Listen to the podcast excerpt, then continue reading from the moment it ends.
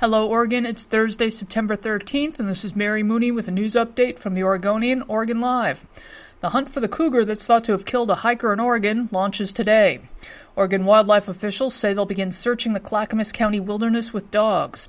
They'll use mules to search the steep and rugged terrain near the Hunchback Trail and the Mount Hood National Forest in Welches, and they say they'll kill any cougar they find, then compare its DNA to the samples taken from the remains of the woman found Monday.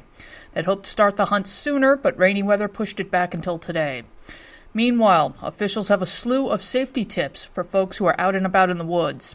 They include being aware of your surroundings at all times, hiking in groups, keeping your dog close to you or on a leash, and keeping your kids very close to you. Should you encounter a cougar, officials recommend standing your ground, staying calm, and raising your voice. Under no circumstances should you run. Running triggers a chase response in cats, these guys say, and that's not a good thing. Also, from the files of things about which to worry, flu season has arrived. And you know what that means? It's time to get your shot. Doctors say it's best to get one by the end of October because the number of people with flu peaks in the winter.